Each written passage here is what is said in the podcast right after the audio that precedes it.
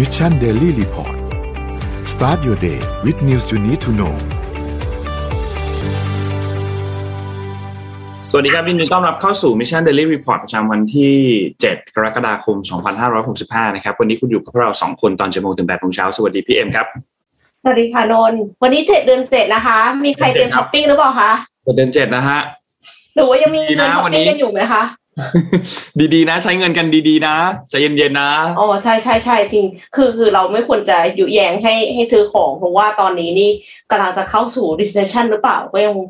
อืมน่ากลัวอยู่นะคะ เราเรากลายเป็นว่าเดี๋ยวถ้าสมมติว่าซื้อของเยอะจะของมันต้องมีแต่เงินเราจะไม่มีนะคะจริงครับ ช่วงนี้เก็บเงินสดได้ก็ก็เก็บก็ดีนะครับ เดี๋ยวเราค่อยๆ ไปอัปเดตกันนะครับ เพราะว่าเมื่อวานนี้ตอนช่วงกลางคืนเนี่ยก็มีหลายเรื่องเกิดขึ้นพอสมควร นะครับเดี๋ยวเราไปเริ่มต้นจากการอัปเดตตัวเลขกันก่อนครับ ตัวเลขล่าสุดเป็นยังไงบ้างครับ เดี๋ยวขอภาพขึ้นมานะครับ ฉีดเข็มบูสเตอร์ไปสี่รวมๆแล้วประมาณสี่หมื่นสี่พันโดสนะครับเป็นเข็มที่สามเนี่ยสองหมื่นแปดพันนะครับเหมือนว่าเขาจะไม่มีข้อมูลเรื่องของเข็มที่สี่เข็มที่สี่ค่ะ อันนี้หนึ่งค่ะ อยู่นี่หนึ่งนะฮะโอเคครับนนท์ก็สี่เหมือนกันเออคนเยอะจะอัปบอกเดตกันหน่อยครับ ขออัปเดตนิดนึงคือ คือไปที่บางซื่อค่ะ แล้วก็ ไม่รู้ว่ามันจองได้หรือเปล่าตอนนี้ไม่รู้ไม่แน่ใจว่ายังจองได้อยู่ไหม แต่ว่าคนส่วนใหญ่ที่ไปไม่ได้จองก็คือ walk in ไปแล้วเอ็มก็ walk in ไปเหมือนกัน ปรากฏว่าก็คือต้องแบบเดินไปต่อคิวแบบไกลมาก แต่ว่าข้อดีคือแถวเพื่อนตลอด คือเดินไปต่อคิว แล้วเสร็จแล้วก็เดินกลับมานั่งที่นั่งอะค่ะอืมปรากฏว่าต้องเปลี่ยนที่นั่งไปแบบสักห้าครั้งได้อะถึงจะได้ฉีดคือคือหมายถึงเริ่มเยอะขึ้น นนท์นึกนึกถึงแบบว่า เวลาที่ไปสวนสนุกอะ แล้วมันจะแบบว่ามีคิวตรงนี้ แล้วมันก็ต่อคิวตรงนั้น แล้วก็คิวตรงนู้นคิวตรงนั้นน่ะ เข้าใจปะเป็นแบบนั้นเลย แต่ว่าข้อดีก็คือให้นั่งไม่ได้ให้ยืน แล้วก็คนเต็มเลยค่ะ คือเนื่องจากว่าเขาคืนพื้นที่ส่วนใหญ่ให้กับการรถไฟไปแล้วครับนั่นคือเหตุผลที่ทำให้เราต้องรอคิวนาน แต่ว่าโดยรวมๆแล้วอะค่ะ ก็คือใช้เวลาประมาณหนึ่งชั่วโมงก็ได้ฉีด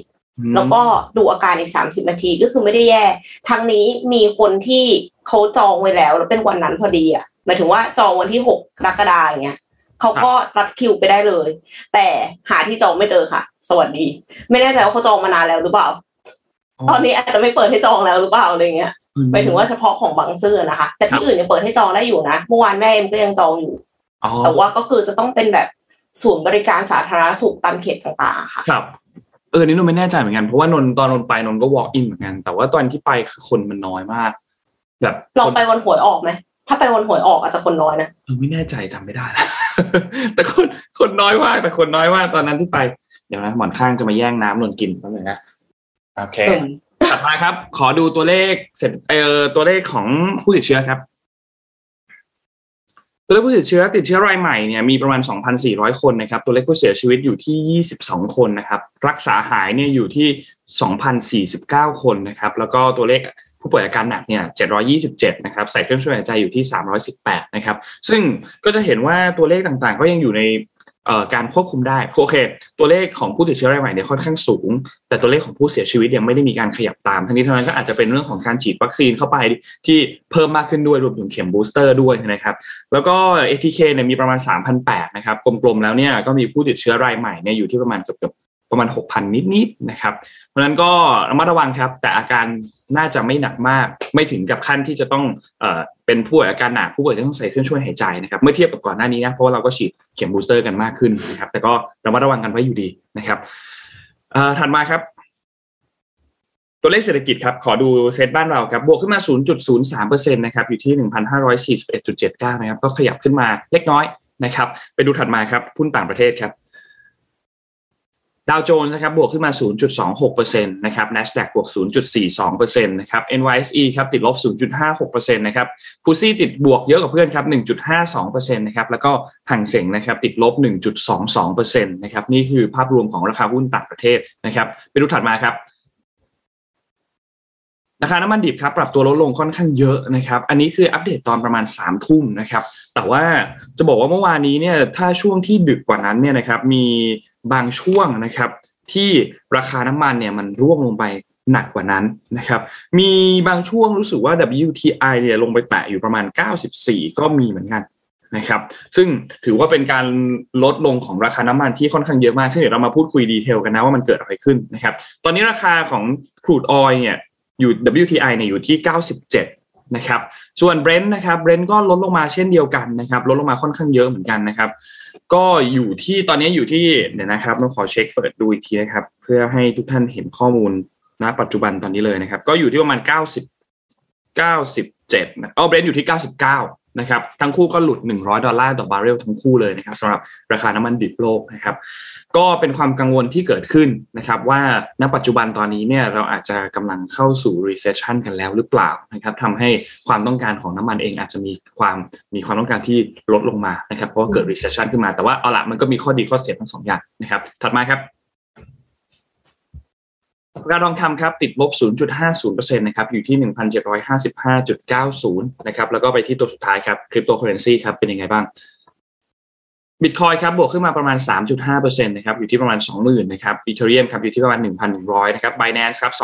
237นะครับ Solana อยู่ที่ 36นะครับแล้วก็ Bitkub Coin อยู่ที่ 2.5นะครับก็โดยภาพรวมแล้วเนี่ย ก็เป็นบวกนะครับสำหรับคริปโตเคอเรนซีนะครับบวกประมาณ 3-7%แล้วแต่ตัวนะครับ แล้วก็มีแค่ Bitkub Coin ที่ติดลบ 0.0 0.2%เท่านั้นเองนะครับ ไม่ได้ติดลบเยอะมากนะครับ หมดหรือยังครับ อ่า หมดแล้วนะครับ โอเค อ่า เราไปต่อที่ข่าวเอ็มขอพูดเรื่องนี้ก่อนเลยแล้วกันนะคะ จะเป็นเรื่อง ที่น่าจะใกล้ตัวใครหลาย ๆ คนที่รักโลก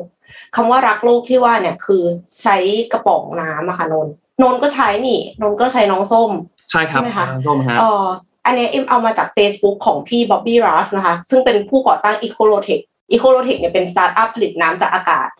อันนี้อวยให้เขานิดนึงแต่ว่าข่าวเนี่ยก็คืองานวิจัยจากประเทศเดนมาร์กอะค่ะ เรื่องขวดน้ำพลาสติกแบบพกพามีสารก่อให้เกิดมะเร็งค่ะ งานวิจัยเนี่ยมาจากมหาวิทยาลัยโคเปนเฮเกนประเทศเดนมาร์กค่ะทดสอบการตกค้างของขวดน้ำแบบพกพาที่ทำจากพลาสติกค่ะ พบสารก่อมะเร็ง งานวิจัยเนี่ยนำโดยดรคริสเตนเซนได้บรรจุน้ำประปาลงขวดน้ำแบบพกพาเป็นระยะเวลา 24 ชั่วโมง ตรวจสอบค่าน้ำหลังจากนั้นปรากฏว่าพบสารตกค้างที่เกิดจากน้ำยาล้างจานมากกว่า 3,500 ชนิด สารที่ตกค้างเนี่ย 3,500 ชนิดนะคะ แต่ว่าที่น่าเป็นห่วงมากกว่านั้นคือ การตรวจพบสารพลาสติกอีกประมาณ 400 กว่าชนิด ที่ปนอยู่ในน้ำดื่มด้านในขวดค่ะ สารบางตัวเนี่ยเป็นสารที่ใช้ในยากำจัดยุง และสารก่อให้เกิดมะเร็งมากมาย งานวิจัยเนี่ยเล่าว่าเมื่อเราได้รับขวดใหม่ๆแกะกล่องครั้งแรก เราตรวจพบสารต่างๆ กว่า 500 ชนิดอยู่ข้างใน เมื่อเราเริ่มล้างมันไปเรื่อยๆก็ยิ่งพบสารมากขึ้นเรื่อยๆ คือตอนแรกคิดว่า มันได้มาปั๊บต้องรีบล้างใช่ปะเพราะว่าครับกลัวจะมีสาร แต่ปรากฏว่าพอล้างอะค่ะ ยิ่งพบสารมากขึ้นเรื่อยๆ ทั้งที่มาจากตัวน้ำยาล้างจานเอง แล้วก็สารที่หลุดออกมาจากพลาสติกด้านในขวดค่ะโอ้แล้วก็เดนมาร์กเนี่ยคือ FYI ไว้ก่อนว่าเดนมาร์กเนี่ยเป็นประเทศที่ติดอันดับน้ำประปาดื่มได้ แล้วก็มีคุณภาพดีที่สุดในโลกอืมพฤติกรรมของคนเนี่ย ก็เลยกลายเป็นว่าเขาก็มีขวดอย่างเงี้ยคนละขวดเนาะแล้วเขาก็ไปดื่มน้ำประปากันอะเขาไม่ซื้อน้ำขวด ทีเนี้ยค่ะ ดรคริสเตนเซนเนี่ยเขาก็กล่าวว่า ผู้คนเนี่ยมัวแต่เป็นห่วงเรื่องยาฆ่าแมลงที่ปนมาในน้ำประปา แต่ว่าการที่คุณไปหาขวดอะไรก็ไม่รู้มาใส่อะน้ำดื่มคุณสุดท้ายก็หนีสารพิษไม่ไม่พ้นอยู่ดีนะคะดรคริสเตนเซนเนี่ยเขาก็เลยเตือนว่าบริษัทที่ชวนผู้บริโภคมาใช้ชีวิตแบบอีโคกรีนแปะโลโก้ของบริษัทไว้บนขวดเนี่ยควรพิจารณาด้วยว่าขวดพลาสติกมีที่มายังไงคุณภาพเนี่ย มันเป็นพิษเป็นภัยกับผู้บริโภคหรือเปล่า แล้วก็ผลิตที่ประเทศอะไรมีมาตรฐานควบคุมคุณภาพสินค้าต่อที่มีผลต่อสุขอนามัยเรื่องนี้ไหมนะคะครับสุดท้ายก็แนะนำว่าขวดน้ำพกที่ดีต่อสุขภาพมากกว่า น่าจะทำจากแก้วหรืออลูมิเนียมค่ะ แต่ว่าทั้งนี้ก็เตือนให้ระวังสารที่เอามาล้างเช่นเดียวกัน คือถ้าสมมติว่าน้ำยาล้างจานไม่ได้ออร์แกนิกหรืออะไรเงี้ย ก็ ก็อาจจะตกค้างอยู่ดี คือเราเหมือนลดความเสี่ยงไปได้เปราะหนึ่งละว่ามันไม่มีพลาสติกสารที่ออกมาจากพลาสติกในขวด แต่มันก็ยังมีสารตกค้างที่มาจากน้ำยาล้างจานอยู่ดี อันนี้ก็ต้องพิจารณากันดูค่ะ ใส่ใจกันนิดนึงเนาะครับเดี๋ยวรักโลกแต่โลกไม่รักเราก็จะแย่นะคะ อืมนั่นนั่นน่ะสิครับนั่นน่ะสิครับนนพามาดูต่อเรื่องของน้ำมันเลยแล้วกันครับพี่เอ็มเพราะว่าเมื่อกี้เราเห็นราคาน้ำมันมันร่วงลงมาค่อนข้างเยอะนะครับ คือ การที่ราคาน้ำมันติดลบมาประมาณ 5%ถึง 10%ซึ่งมัน 2 วันแล้วนะ ก่อนหน้านี้เนี่ยราคาน้ำมันเราจะอยู่ประมาณ 110นิดอาจจะมีไปแต่ 120 บ้าง แต่ว่ามันก็ร่วงลงมาพอสมควรนะครับในช่วง 2 วันที่ผ่านมานะครับวันละประมาณ 10%เลย แล้วก็เมื่อวานนี้ก็มีหลุด 100 ดอลลาร์ต่อบาร์เรลด้วยนะครับ ทีนี้สิ่งที่เกิดขึ้นเนี่ยนะครับจริงๆแล้วบลูมเบิร์กมีการรายงานออกมาบอกว่า Goldman Sachs เนี่ยนะครับเขามาคาดการณ์ว่าไอราคาน้ำมันที่มันลดลงมาเนี่ยจริงๆแล้วมันมัน มันยังมีความต้องการน้ำมันสูงมากอยู่ อันนี้เป็นเพียงแค่แบบความเขาเรียกว่าจะใช้คำว่าแพนิคก็คงไม่เชิงหรอก เป็นเพียงความรู้สึกของตลาดว่ามันอาจจะกำลังเข้าสู่สู่ recession ทำให้ความต้องการของน้ำมันมันอาจจะลดลงหรือเปล่า แต่จริงๆแล้วก็มันสามารถว่าความว่าความต้องการของน้ำมันมันยังสูงอยู่ เดี๋ยวราคาน้ำมันเนี่ยมันอาจจะดีดตัวกลับขึ้นมาอีกครั้งหนึ่งนะครับ แต่ปรากฏว่าเมื่อคืนนี้เนี่ยราคาน้ำมันก็ยังร่วงต่อนะครับ ซึ่งเบรนท์เนี่ยร่วงลงมาต่ำสุดเนี่ย ต่ำกว่า 100 ดอลลาร์ต้องบอกว่าในรอบน่าจะหลายเดือนนะครับ ที่ร่วงลงมาต่ำขนาดนี้นะครับ ทีนี้สิ่งที่เกิดขึ้นตอนนี้เนี่ยนะครับ เป็นสิ่งที่น่ากังวลพอสมควรกับไทยด้วย ไทยเราเนี่ยนะครับ แม้ว่าราคาน้ำมันเนี่ยจะมีการราคาน้ำมันดิบมีการปรับตัวลดลงมา เยอะมากก็ตาม แต่ราคาหน้าปั๊มที่เราเติมกันเนี่ย ทุกท่านจะเห็นว่ายังไม่ได้มีการปรับตัวลดลงเยอะขนาดนั้นนะครับ ซึ่งมันก็มีเหตุผลหลายเหตุผล ซึ่งหนึ่งในนั้นเนี่ย ก็คือการที่จะต้องเอาเงินเนี่ยเข้าไปเหมือนกับเข้าไปในกองทุนน้ำมันเชื้อเพลิงด้วยนะครับ เพราะก่อนหน้านี้เนี่ยเอาเงินก้อนนั้นเนี่ยออกมาเพื่อที่จะรีเบทนะครับ แต่เอาละหลังจากนี้คิดว่ายังไงเราก็จะได้เห็นเรื่องของราคาน้ำมันที่มันลดลงมาเรื่อยๆแน่นอนนะครับ ทีนี้สิ่งสำคัญคือน้ำมันเนี่ยมันเป็นต้นทุนของธุรกิจครับค่ะแทบทุกธุรกิจ แทบทุกธุรกิจเลย มีต้นทุนเป็นราคาพลังงานนะครับนั่นหมายความว่าหลังจากนี้เนี่ย ตัวเลขเงินเฟอ้อที่มันเกิดขึ้นเนี่ยนะครับ ก่อนหน้านี้เราฟังกันแล้วว่าตัวเลขเงินเฟอ้อที่หลาย ๆ ประเทศกำลังเผชิญกันเนี่ยมีมีปัญหามาจาก 2 ปัจจัยหลักๆหนึ่งคือเรื่องของราคาพลังงานที่สูงขึ้น และราคาอาหารที่สูงขึ้นนะครับ ทีนี้ด้านเงินเฟอ้อเนี่ยมันก็อาจจะถ้าราคาน้ำมันยังมีเทรนที่ค่อยๆ ลดลงเรื่อยๆลดลงเรื่อยๆแบบนี้เนี่ยมันก็มีแนวโน้มว่าโอเค ประเทศต่างๆเนี่ยอาจจะมีปัญหาในเรื่องของเงินเฟอ้อกันน้อยลงตัวเลขต่างๆน่าจะดีขึ้น ซึ่งเรื่องนี้มันก็จะนำไปสู่ธนาคารกลางของแต่ละประเทศด้วยว่าอะโอเค ถ้าเงินเฟอ้อต่างๆ มันดีขึ้นแล้ว ตัวเลขเริ่มกลับเข้ามาอยู่ในกรอบที่เขาวางไว้แล้วเนี่ยจากปัจจัยในเรื่องของราคาพลังงานที่มันลดต่ำลงมาเนี่ยนะครับ มันก็หมายความว่าเขาก็ไม่ต้องใช้อาวุธทางการเงิน มากขึ้นแล้วเฟดอาจจะไม่ต้องใช้อาวุธทางการเงินอื่นๆ มากขึ้น หรือว่าไม่จำเป็นที่จะต้องขึ้นอัตราดอกเบี้ยที่มีความรุนแรงคือขึ้นแหละคงขึ้นแหละในภาพรวมนะครับ แต่ว่าอาจจะไม่ต้องขึ้นแบบรุนแรง อาจจะไม่ต้องขึ้นทีหนึ่ง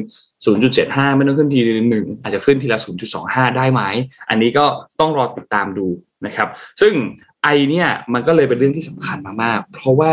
มันเกิดปัญหาขึ้นทั้งสองด้านก่อนหน้านี้คือ เรามีทั้งเงินเฟอ้อด้วยถูกไหมครับเรามีราคาพลังงานราคาอาหารที่สูงขึ้น และภาวะของเศรษฐกิจเองก็มีแนวโน้มที่จะเข้าสู่ recession ในปีนี้ปีหน้าหรืออีก 2 ปีด้วยนะครับก็เลยเป็นสิ่งที่เราต้องมานั่งจับตามองแล้วว่า เราจะต้องเตรียมตัวอย่างไร หลังจากนี้คิดว่าหลังจากนี้เนี่ยน่าจะมี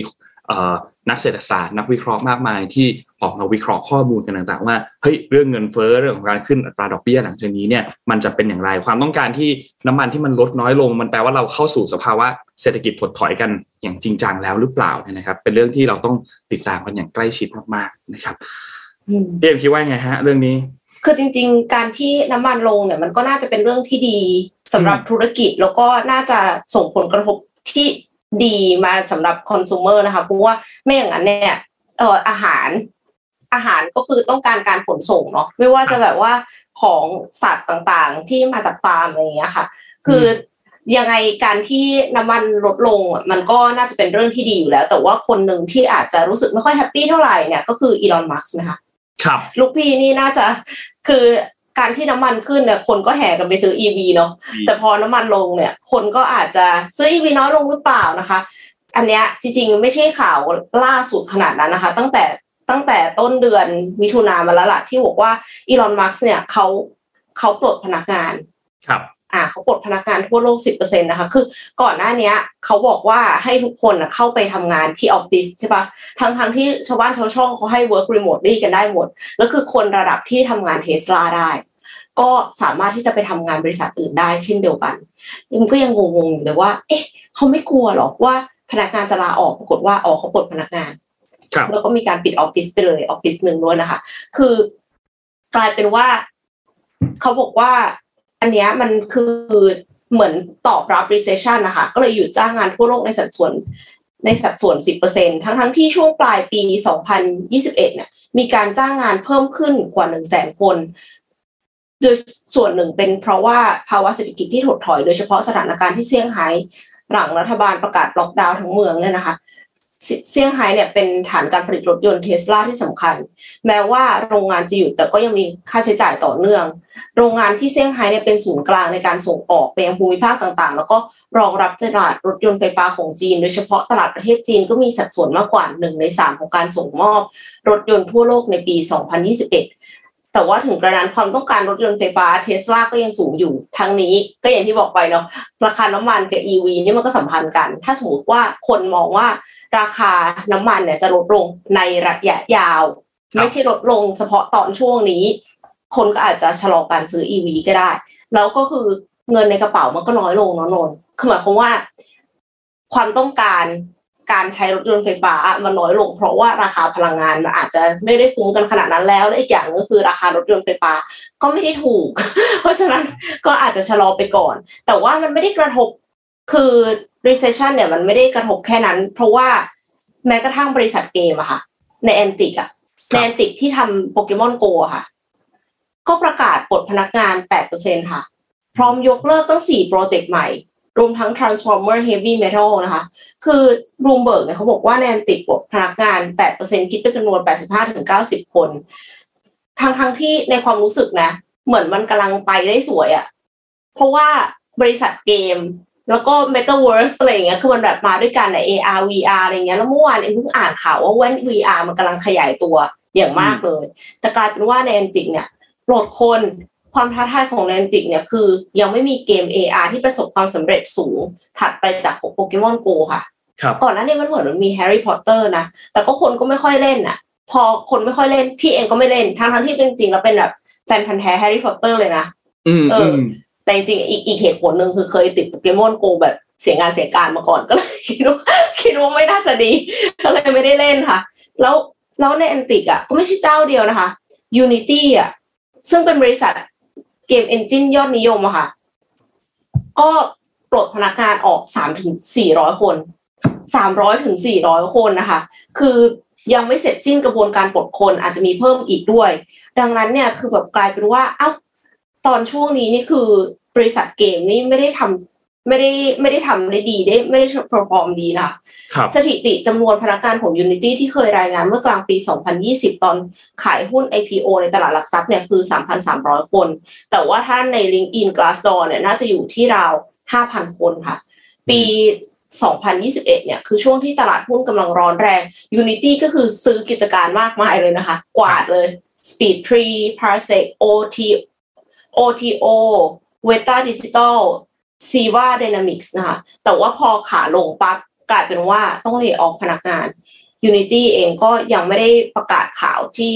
ออกมาจาก Unity อะค่ะ ว่ายังไงเราจะไปถึงไหน โหตายแล้ว กลายเป็นว่า ตอนนี้คือก่อนหน้านี้มันมี The Great Resignation คนลาออกกันเยอะจากงานเดิมของตัวเองเพราะว่าเหมือนกับว่าพอใช่แล้วคือโควิด เสร็จแล้วจริง ๆ ตอนช่วงโควิดอะค่ะ คนเนี่ยยังโฮงานตัวเองอยู่นะ เพราะว่ากลัวไม่มีงานทำเสร็จแล้วปรากฏว่าพอกลับมาทำงาน แล้วก็มีกรณีอย่างเงี้ยอีลอนมัสก์บังคับให้กลับมาทำงานในออฟฟิศอย่างน้อยที่สุดก็คือต้อง 40 ชั่วโมงต่อสัปดาห์ แล้วหลังจากนั้นคุณจะไป remote work ที่ไหนก็อีกเรื่องหนึ่งทีนี้ก็เลยกลายเป็นว่าพนักงานก็เริ่มคิดว่า เอ๊ะ แต่ว่าตอนที่ฉัน ตอนที่ฉันแบบได้อยู่บ้านอะ ฉันมีโอกาสได้เลี้ยงลูกนะคะได้เลี้ยงหมอนข้างเลี้ยงแมวอะไรก็ว่าไปเนี่ย กลายเป็นว่าก็ไม่อยากจะสละสิ่งนั้น กลับไปอีกแล้ว ก็คือหลาย ๆ คนต้องย้ายรัฐอะนึกออกไหมเพื่อที่จะไปทำงาน ก็เลยเริ่มคิดว่าฉันต้องการอะไรจากชีวิตจากงานกันแน่ แล้วก็ลาออกกันเยอะ แต่ว่าพอลาออกกันเยอะเนี่ย หลังจากนั้นพอกำลังจะมี recession ก็เลิกออฟกันอีก แล้วเทคไจแอนส์ทั้งนั้นเลยที่เลิกออฟปีก่อนหน้านี้ค่ะ ปี 2021 เนี่ย คือราคา หมายความว่าค่าตัว developer อะแพงมากแล้วก็คือขึ้นขึ้นขึ้นขึ้นขึ้นสูงริบลิ่วเลย ตอนนี้อาจจะลงแล้วก็ได้ เพราะว่าโดนเลิกออฟกันหลายคนโดนเลิกออฟกันเยอะ น่าจะมีคนเก่งๆอยู่ในตลาดบ้าง แต่ว่าอาจจะเป็นสหรัฐอเมริกา ครับ ค่ะพี่เอ็มพูดถึงเรื่องเกมนี่นนท์มีข่าวอันหนึ่งที่เป็นเรื่องเกมพอดีเลอืยม จำดีลของ Microsoft ที่เขาประกาศว่าเขาจะเข้าซื้อ Activision Blizzard ใช่ไหมครับ ค่ะค่ะ ตอนนู้นที่เป็นดีลใหญ่ใหญ่มากเลยนะดีลใหญ่โตมากเลยเพราะว่ามูลค่าเนี่ยนะครับ มันอยู่ที่หกประมาณ 68,700 ล้านดอลลาร์สหรัฐนะครับ ถ้าคิดเป็นเงินไทยก็ 2 ล้านล้านบาทอะไรเงี้ย2.4 2.5 ล้านล้านบาทอะไรเงี้ยนะครับ ขึ้นอยู่กับค่าเงินด้วยนะ เพราะค่าเงินช่วงนี้ขยับเยอะเหลยเกิน เดี๋ยวเราไปไปประเด็นเรื่องของเงินบาทอ่อนค่ากันต่อนะครับ คือตอนเดือนมกราคมที่ผ่านมาเนี่ย Microsoft เขามีการประกาศเข้าซื้อกิจการอันนี้นะครับ ทีนี้การที่จะเข้าซื้อกิจการได้นเนี่ยก็ต้องมีการตรวจสอบนู่นนี่เยอะแยะมากมายนะครับหนึ่งในนั้นเนี่ยนะครับ CMA หรือว่า Competition and Markets Authority นะครับก็คือหน่วยงานกำกับดูแลการแข่งขันของที่สหราชอาณาจักรเนี่ยเขาก็ต้องมีการเข้ามาตรวจสอบนะครับเขาก็เปิดเผยถึงรายละเอียดบางอย่างที่เกี่ยวข้องกับดีลการ take over นะครับซึ่ง เขาบอกว่ามันมีปัญหาเรื่องหนึ่งครับ ให้พี่เอ็มเดา การการควบรวมซื้อกิจการแบบนี้จะมีปัญหาเรื่องอะไรฮะ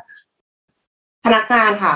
พนักงานพนักงานจะต้องก็เรื่องโดนเล y off ป่ะอีกอันหบางส่วนคือเรื่องของผูกขาดครับพี่เอ็มอืมแต่ไม่แต่ว่าผูกขาดอะปกติมันต้องมีอยู่แล้ว แต่ว่าอันนี้คือ Microsoft กับ Activision Blizzard มันเดี๋ยวนะดีแท็กกับทูยังควบกันได้เลยอะเขาบอกว่าทำทำกันไม่เหมือนกันไม่เหมือนกันไม่เหมือนกันไม่เหมือนกัน ไม่เหมือนกัน Microsoft เขายังควบได้เหรอนี่คือ Xbox ควบได้แล้วเหรอยัง น่าจะยังยังอยู่ใน Xbox การตรวจสอบอยู่กับ Activision Blizzard นี่เหรอคะครับคือ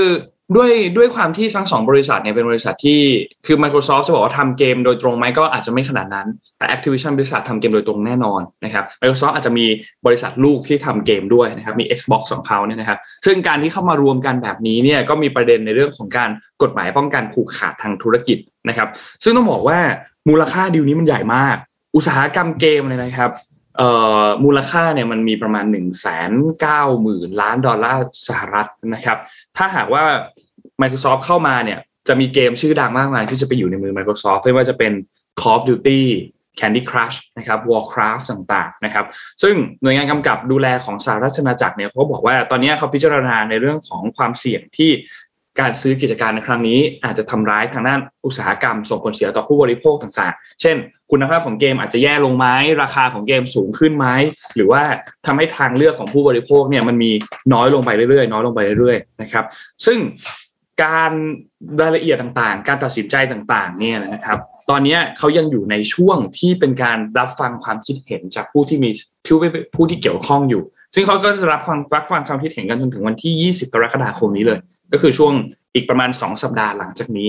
นะครับ และหลังจากนั้นก็จะค่อยมีการเอ่อออกคำตัดสินใจคำพิจารณาออกมาว่าสุดท้ายแล้วเนี่ยสามารถควบคุมควบรวมได้ไหมเนี่ยในวันที่ 1 กันยายน 2022 นะครับทำให้ดีลนี้เนี่ยอาจจะติดขัดหรือเปล่านะครับอืมอาจจะไม่สำเร็จนะครับ อาจจะล่มไหมนะครับ เพราะว่าประเด็นการผูกขาดทางด้านอุตสาหกรรมเกมที่เยอะเกินไปนะครับ อันนี้ก็เป็นเรื่องสำคัญเหมือนกันนะครับ ก็ ก็รอดูครับ ก็รอดูครับ ว่าว่าจะสำเร็จไหมส่วนดีลดีแท็กับ True ที่พี่เอ็มพูดถึงเองเนี่ยก็มีก็ AS กับ 3BB มาต่อแล้วไงมีบอร์ดแบนด้วยนะครับค่ะรีบอร์ดแวนเนี่ยก็คือน่าสนใจมากนะฮะไม่รู้เหมือนกันว่ายังไง เพราะว่ามันว่าจะประเมินแล้วมันก็คล้าย ๆ กันไหมอะคือคือเรื่องเนี้ยนนนนอธิบายเองไม่ไม่ไม่แน่นเท่า มีคลิปวิดีโออันหนึ่งของนายอาร์มที่เขาพูดถึงเกี่ยวกับเรื่องนี้ แต่เป็นที่เอ่อบริบทคือที่อเมริกา นะครับอืมที่เกี่ยวข้องกับประเด็นค่ายโทรศัพท์เกี่ยวข้องกับอินเทอร์เน็ตบ้านเนี่ยนะครับในคลิปวิดีโอนั้นอะลองไปดูคลิปของนายอาร์มอันนั้นเดี๋ยวถ้าเดี๋ยวนนหาลิงก์ให้เลยเดี๋ยวแปะดูแปะให้ดูก็ได้ อันนั้นนะอธิบายค่อนข้างดี แล้วก็คือไม่ได้บอกว่าในไทยจะกลายเป็นแบบที่อเมริกา ถ้าหากว่ามีการควบรวมกันเกิดขึ้น แต่ที่อเมริกามันเป็นแบบนั้นนะครับ แล้วก็มีปัญหาก็จะบอกว่ามีปัญหาก็ก็พอสมควรนะครับ เดี๋ยวเอาเอาลิงก์ลองไปดูแล้วกันลองไปดูลองไปดู ขอขอแทรกขอแทรก ไหนๆก็พูดถึงเรื่องของโทรศัพท์แล้วค่ะครับขอแทรกข่าวสั้นนิดนึงก่อนที่นนท์จะไปเรื่องของค่าเงินบาทเนาะอ่าได้ได้เครือข่ายโทรศัพท์ค่ะ KDDI ของญี่ปุ่นเนี่ยล่มเป็นวงกว้างสองวันเต็มค่ะ แต่ตอนนี้มันกลับมาแล้วนะ คือตู้ก็เลยทำให้เกิดอะไรขึ้นรู้ปะตู้ ATM ไม่ทำงานอะตู้ ATM ไม่ทำงานนี่เรื่องใหญ่มากเลยนะมากล็อกเกอร์ส่งสินค้า ใช้ไม่ได้โอ้โหนี่คือนี่คือผลกระทบ ของการที่ทุกอย่างมันอิเล็กทรอนิกส์หมดเลย ทุกอย่างมันเชื่อมต่อกันด้วยอินเทอร์เน็ต เชื่อมต่อกันด้วยสัญญาณนะคะ KDDI เนี่ยผู้ให้บริการเครือข่ายโทรศัพท์มือถือในญี่ปุ่น ล่มไปตั้งแต่เมื่อวันเสาร์ที่ผ่านมาค่ะ แล้วก็เพิ่งประกาศกู้ระบบได้ ในน่าจะวันอังคารนะคะ คือการล่มครั้งใหญ่ที่สุดในบริษัทเลยกระทบผู้ใช้รวมกว่า 39 ล้านคนค่ะ เหตุการณ์ครั้งนี้เนี่ยเกิดระหว่างทาง KDDI เปลี่ยนเราเตอร์ เพื่อซ่อมบำรุงตามรอบ แต่ว่าหลังจากเปลี่ยนเราเตอร์ แล้วพบว่าการเชื่อมต่อโทรศัพท์ voice over LTE เนี่ย VoLTE ไม่ทำงานค่ะ ผู้ใช้ทั้งหมดเนี่ยไม่สามารถโทรเข้าออกได้ ระหว่างนั้นโทรศัพท์รุ่นต่างๆ ก็พยายามจะเชื่อมต่อเข้าไปยังเครือข่าย จนเกิดปัญหา traffic หนาแน่นซ้อนเข้าไปอีกชั้นหนึ่งนะคะ โทรศัพท์บางรุ่นเนี่ยเช่น iPhone เชื่อมอินเทอร์เน็ตได้ค่ะ แต่โทรศัพท์ไม่ได้เท่านั้นโอ้ตายละอันนี้คือโฆษณาให้ Apple ด้วยนะคะ ขณะที่โทรศัพท์หลายรุ่นเนี่ยเชื่อมต่ออะไรไม่ได้เลยทำให้ตู้ ATM จำนวนมากไม่ทำงาน บริษัทขนส่งไม่สามารถเปิดตู้ล็อกเกอร์เพื่อส่งสินค้า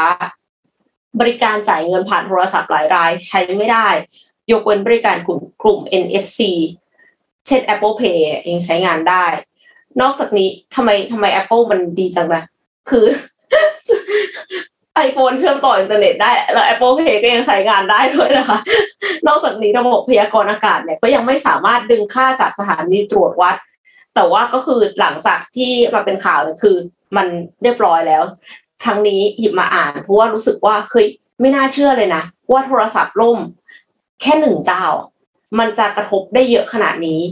คิดดูว่า กดเงินก็ไม่ได้นะคะ เปิดล็อกเกอร์ก็ไม่ได้ แล้วคือเอาของก็ไม่ได้เนาะนึกออกปะแล้วกลายเป็นว่าโทรศัพท์ไม่ได้ด้วย ติดต่อใครก็ไม่ได้อินเทอร์เน็ตก็ใช้ไม่ได้แล้วคือไม่ได้สองวันนะโหครับหนักรู้สึนะกว่าสองวันนี้หนักเลยนะ อยากจะใช้ชีวิตกลับเป็นอานาล็อกสักครึ่งหนึ่งอะค่ะ ครับเผื่อว่าอย่างน้อยจะได้เปิดตู้ล็อกเกอร์ได้ ถ้าสมมติว่าใช้แค่กุญแจกุญแจบอกว่า เออ แล้วก็โทรศัพท์ต้องใช้โทรศัพท์บ้านอืม landline โอ้หนักครับนี่หนักครับหนักจริงครับ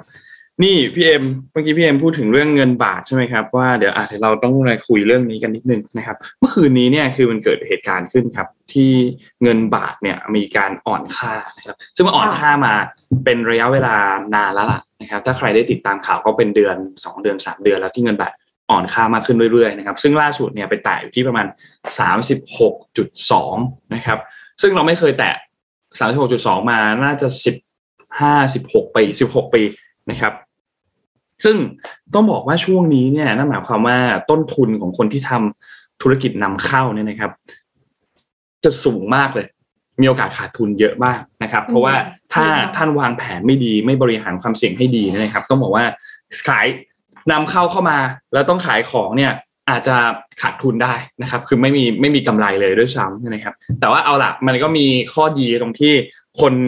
คนอีกฝั่งหนึ่งก็อาจจะถ้าใครที่ส่งออกก็จะได้เงินที่เยอะมากขึ้นนะครับ เพราะว่าช่วงนี้เนี่ยเออเรามีตัวเลขหลาย ๆ ตัวเลขที่มันน่าเป็นห่วงหนึ่งในนั้นก็คือตัวเลขของอัตราอัตราดอกเบี้ยนะครับตัวอัตราดอกเบี้ยเนี่ยของบ้านเราเนี่ยนะครับถ้าเทียบกับหลัก ๆ เลยที่ที่อเมริกาเนี่ยอัตราดอกเบี้ยบ้านเรายังถือว่าต่ำ ถ้าหากว่าดอกเบี้ยมันต่ำแบบนี้มันก็มีโอกาสที่จะเงินไหลออกไปนอกประเทศนะครับ ซึ่งก็มันก็คือมันจะไม่ได้ไหลไปที่แค่อเมริกานะครับ แต่มันจะไหลไปที่ที่อัตราดอกเบี้ยมันสูงมากกว่านะครับ นั่นหมายความว่าการประชุมของกรงในครั้งถัดไปเนี่ยนะครับ นอกจาก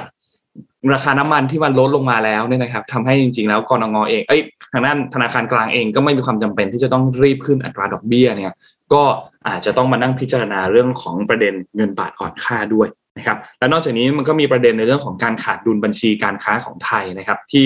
อย่างที่บอกเลยไทยมีเงินไหลออกไปมากกว่าที่มีเงินไหลเข้ามานะครับ ซึ่งมันก็เกี่ยวเนื่องโดยตรงกับประเด็นเรื่องของอัตราดอกเบี้ยด้วยนะครับ หลังจากนี้เนี่ยเราต้องติดตามอันนึงอย่างใกล้ชิดมากว่า เอ๊ะ การที่อัตราดอกเบี้ยมันยังขยับขึ้นมาได้ไม่เต็มที่แบบนี้เนี่ยแล้วก็เป็นห่วงในเรื่องของ recession ด้วยถ้าหากว่ามีการปรับอัตราดอกเบี้ยขึ้นมาเยอะมากๆ ตลาด ทั้งหมดเศรษฐกิจทั้งหมดจะเข้าสู่ภาวะถดถอยหรือเปล่า ทางด้าน SCB EIC จริงๆ แล้วเขาก็มีการทำคาดการไว้อันหนึ่งนะครับบอกว่าการที่ธนาคารแห่งประเทศไทยหลังจากนี้เนี่ยพอสถานการณ์ทุกอย่างมันตึงตัวมากๆ แล้วต้องมีการใช้อาวุธทางการเงินมาก มีการใช้นโยบายทางการเงินต่างๆเนี่ยเพื่อที่จะจัดการในเรื่องของเงินเฟ้อเนี่ยนะครับ ถ้าหากว่าทำเร็วเกินไปก็เป็นประเด็นว่าอาจจะทำให้เศรษฐกิจเนี่ยมันเสียหายหนักมากขึ้นไปอีก แต่ถ้าทำช้าเกินไป ก็อาจจะไม่สามารถควบคุมเงินเฟ้อได้ แต่ตอนนี้เรามีปัจจัยเพิ่มขึ้นมาอีกอันหนึ่งคือราคาน้ำมันที่มันลดลงมา ถ้าหากว่ามันยังเป็นเทรนด์แบบนี้อยู่ ก็อาจจะทำให้ธนาคารแห่งประเทศไทยก็อาจจะมีปัจจัยที่ต้องนำมาคำนวณเพิ่มเติมมากขึ้นนะครับ ซึ่งอีกอันหนึ่งที่ต้องจับตาเช่นเดียวกันคือ เราต้องวิเคราะห์ครับว่าแบงก์ชาติเขาจะเอายังไงดี กับการที่จะเอาเงินมาสังสกัดเงินเฟ้อด้วย และเอาเงินมาจัดการในเรื่องของเงินบาทที่อ่อนค่าด้วยนะครับ ก็ต้องรอดูว่า ธนาคารแห่งประเทศไทยเนี่ยเขามองกรอบไว้อยู่ที่ประมาณเท่าไหร่นะครับอาจจะอยู่ที่ประมาณ 36.3 ถึง 36.45 หรือเปล่าอาจจะอยู่ในกรอบประมาณนี้ไหมนะครับซึ่งต้องรอดูว่าทางด้านของเฟดเนี่ยพอเขามีการขึ้นดอกเบี้ยเนี่ยเงินบาทจะมีการแข็งค่า หรือมีการอ่อนค่ามากน้อยแค่ไหน ซึ่งก็ต้องเปรียบเทียบกันกับนโยบายทางการเงินของบ้านเราของธปทด้วยนะครับ ซึ่งถ้าหากว่าเราไปดูภาพรวมของประเทศอื่น ๆ ที่ใกล้ ๆ ไทยในเอเชีย นะครับไปดูที่ฟิลิปปินส์ฟิลิปปินส์เนี่ยเงินเฟ้อของเขาอยู่ที่ 6.1 ไทยเราอยู่ที่ 7.7 นะ มาไว้ก่อนนะว่าไทยเราอยู่ที่ 7.7 นะครับเกาหลีใต้อยู่ที่6%นะครับอินโดนีเซียเนี่ยอยู่ที่ 4.35%นะครับซึ่งหมายความว่าไทยเนี่ยค่อนข้างเยอะสุดนะครับสำหรับตัวเลขเงินเฟ้อนั่นหมายความว่านโยบายทางการเงินเนี่ยก็ก็ต้องมีการตัดแน่นอนแหละเพื่อให้มันไปเข้ากับทางด้านของนโยบายทางการเงินกับ ฝั่งของธนาคารกลางสหรัฐด้วยนะครับ ไม่งั้นก็จะมีปัญหาเรื่องของเงินไหลเงินไหลออกเงินไหลเข้าเนี่ยนะครับ ก็รอดูครับว่าว่าจะเป็นยังไงครับเพราะถ้าเกิน 36.5 ไปเนี่ย นี่ก็เป็นเป็นอีกอีกเขาเรียกว่าเป็นอีกอีกสเตจหนึ่งแล้วกันว่า ถ้ามันเกินตรงนี้ไปเนี่ยนะครับ แบงก์ชาติต้องเข้ามาแทรกแซงในเรื่องของการทำให้ค่าเงินบาทเนี่ยมันไม่อ่อนค่าเร็วเกินไป เพราะไม่งั้นมันจะยิ่งไปกระทบทำให้เงินเฟ้อยิ่งหนักเข้าไปอีกครับ ปวดหัวไหมครับนนเล่าเองนนยังปวดหัวเลยฮะปวดหัวว่าคือคืออย่างนี้ค่ะ จะบอกว่าถึงขนาดว่าไม่ได้เป็นผู้ประกอบการที่นำเข้าของนะ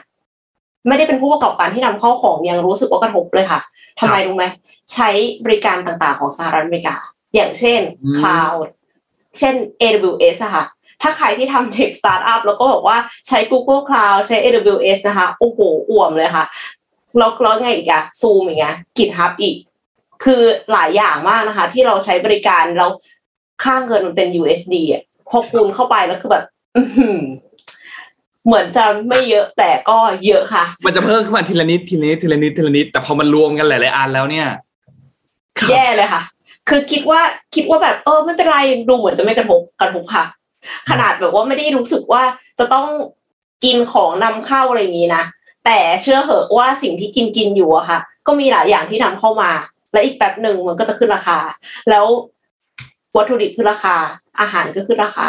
ตอนนี้คือเจอแบบว่าร้านขนมปังที่ลดราคาลดลดขนาดไปแล้วนะคะหมายถึงว่าเขาเคยขึ้นราคามาแล้วรอบหนึ่งเสร็จแล้วเขาก็ประกาศไว้ในกราฟเลยนะว่าเขาขอลดขนาดด้วยนะโอ้โห สั่งมานี่แบบ